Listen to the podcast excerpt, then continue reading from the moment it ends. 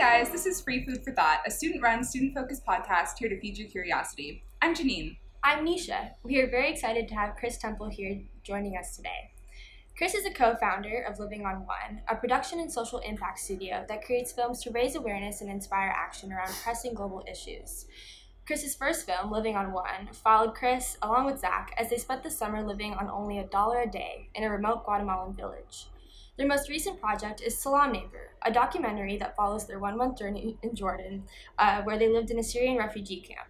As the first filmmakers ever allowed by the United Nations to be given a tent and registered inside a refugee camp, Chris and Zach's work will be providing an inside look at an environment foreign to most Americans. So welcome to the show. Thanks for having me. Yeah, absolutely. So making documentaries isn't really a common career choice for CMC alumni. Mm-hmm. So what made you pick this as your sort of medium for change?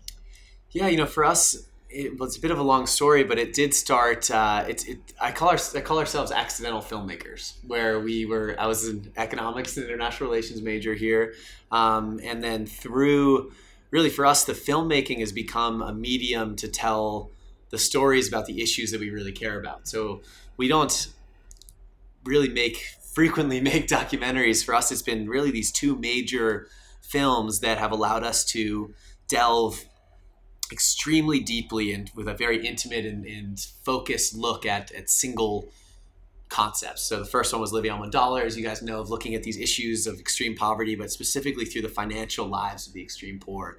And then now looking at the Syrian refugee crisis, we were actually the first filmmakers ever allowed to be registered and given a tent inside of a refugee camp to really not simulate life of a refugee, but take the time to really listen, and to understand this crisis firsthand and not just through the lens of the news that we see.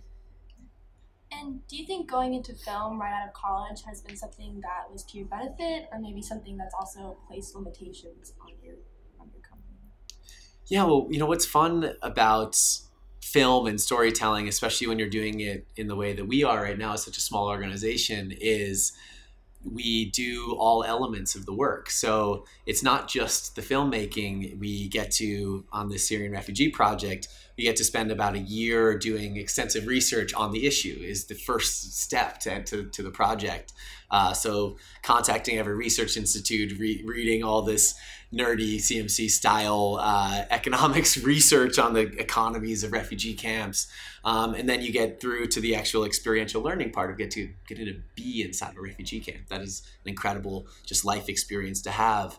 And then when you get back, you have the filmmaking part of editing and creating the piece. And then beyond that, I get to do this and get to talk to people and try to push the agenda and the change that we want to see, and get to share that story with others. So I feel like there's so many different elements to what it means to be, a filmmaker, a documentary filmmaker. And I feel like a lot of people who are in an entrepreneurial space in some way have felt that too. Definitely. So we want to talk to you specifically about Salam Neighbor and kind of where your motivation came for this documentary, and also what new challenges you faced from living on $1.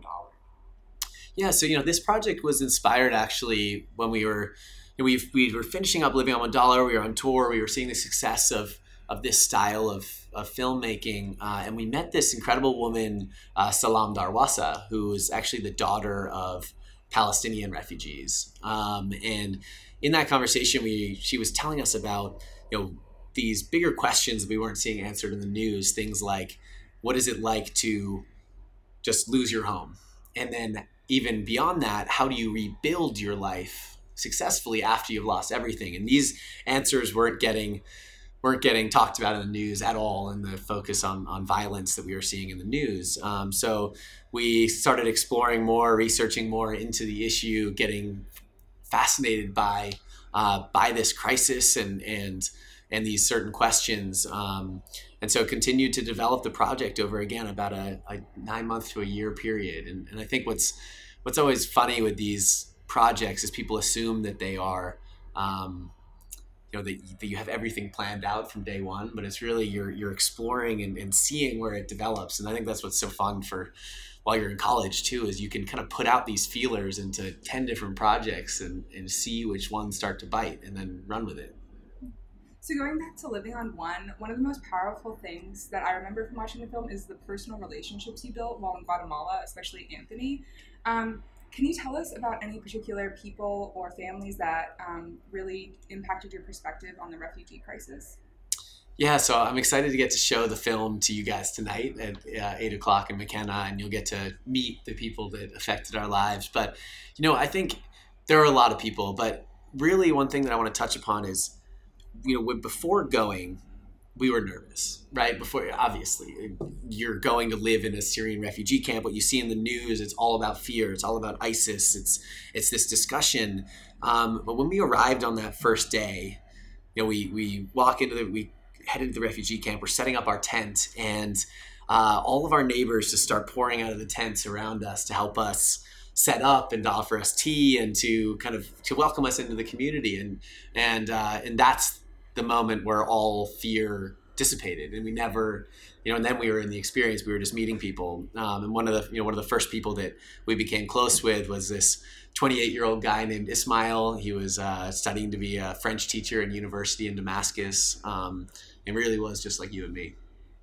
Did you feel any resentment from people when they realized that, you know, you weren't actually a refugee and you had a home to go to, or were they understanding of your purpose for being there and welcoming? Yeah, we were expecting issues. Thankfully, we didn't really have any where the project was never designed as a simulation, really. You know, we can never replicate what people have gone through. But I think people were excited that somebody was willing to take the time to listen, where a lot of the population, frequently journalists come into the camp and would talk to people for 1 or 2 hours a day, and you stick a camera in someone's face and you ask them to tell you about the trauma of your life, and then you leave. Especially with this traumatized population, that there was a lot of frustration about that type of storytelling. And so I think we hit it at the right, it was the right timing for us to be there, but people were very open to, if you're really willing to listen, I'm really willing to talk to you. And I think that, you know, that made the film what it is, because it's such an intimate portrayal of people's lives in a way that we weren't seeing in news. Kind of going back to what you were saying about how you were afraid, you know, coming to Jordan and hearing what you had seen, or hearing and seeing things on the news. I think that's really embodied well in the trailer when one of the refugees says, "There's an impression that Arabs and Muslims are terrorists. Have we given you this impression?" How do you see the prevailing trend of Islamophobia impacting the Syrian crisis, and what is the best way to combat this fear?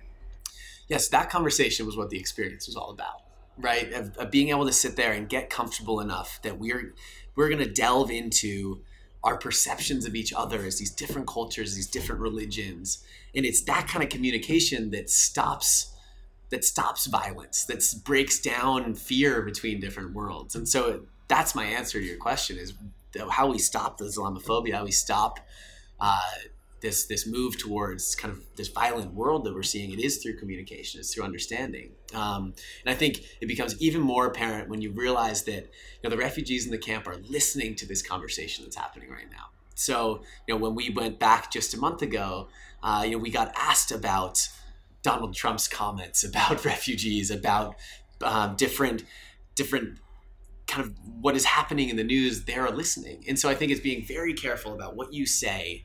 It isn't, you know, these are people's lives, and they're real people who have dignity and should be treated with it. And how do you tell those refugees about what's going on in the West and some of the really, you know, cool things that we say about them here? Mm-hmm. And I think, you know, in the film you'll see tonight too, one of the refugees makes a comment after that conversation, in that same conversation, where he says, "Look, you know, people all over the world are good. It's the governments and the policies that get us in trouble." And I think that, you know, again, that's kind of this example that it's really through communication that we break down these barriers. And so, you know, when we're there, yeah, I think, you know, that's where it starts. Yeah. So what advice would you give to a student or a young person who wants to help the Syrian refugees? So there's a lot of different ways. I mean, right now, what we think is exciting is you can come to our website, salamneighbor.org, and we have a lot of different ways that people can get engaged. The number one thing I think is it's about starting this conversation. So hosting a screening of this film, bringing it to your local theater, your school, your community, emailing your high school teachers is actually a hugely effective way of getting the film out. So we encourage you guys to do that. And then secondly, we have three organizations that we believe are doing really good work on the ground that you can support financially. And I know it's more difficult for students to make that kind of big leap, but you do have a voice. And so the third is on the advocacy side, we have a petition going that actually contacts local mayors. So it's like reaching out locally to encourage your local mayor that you are not afraid of Syrian refugees. And I think that dialogue is something that's very important to be happening right now, and separating, as we were just talking about, separating the refugees as a population who are fleeing ISIS, fleeing war, from the atrocities that people are associating with. So as the last question of our show, we like to kind of ask the same one, which is, what is your personal definition of success? And what advice would you give to college students who are trying to define their version of success? What is my personal version of success? I think, to me, success is when you can create something and create an impact, not only through the work that you do and what your job is, but through the way that you live your life, and that your energy, your passions as a student, or your other friends around you, it's infectious. And that, I think, is so important to remember, that even you going out and doing it, being willing to travel one summer, or do a more unique internship, or following your passion might encourage somebody else to believe that they can do that too. I think at the end of the day, whatever you decide to do, it doesn't have to be on refugee issues. It doesn't have to be on global poverty or the things that I'm a huge nerd for, but it can be on art or science or music or whatever it is. But as long as you're passionate for it, then you're going to make a positive impact on it, not just through your work, but through that infectious love of what you do. All right, well, unfortunately, that's all the time we have today. Thank you again, Chris, for joining us. And to all the listeners out there, remember to stay hungry.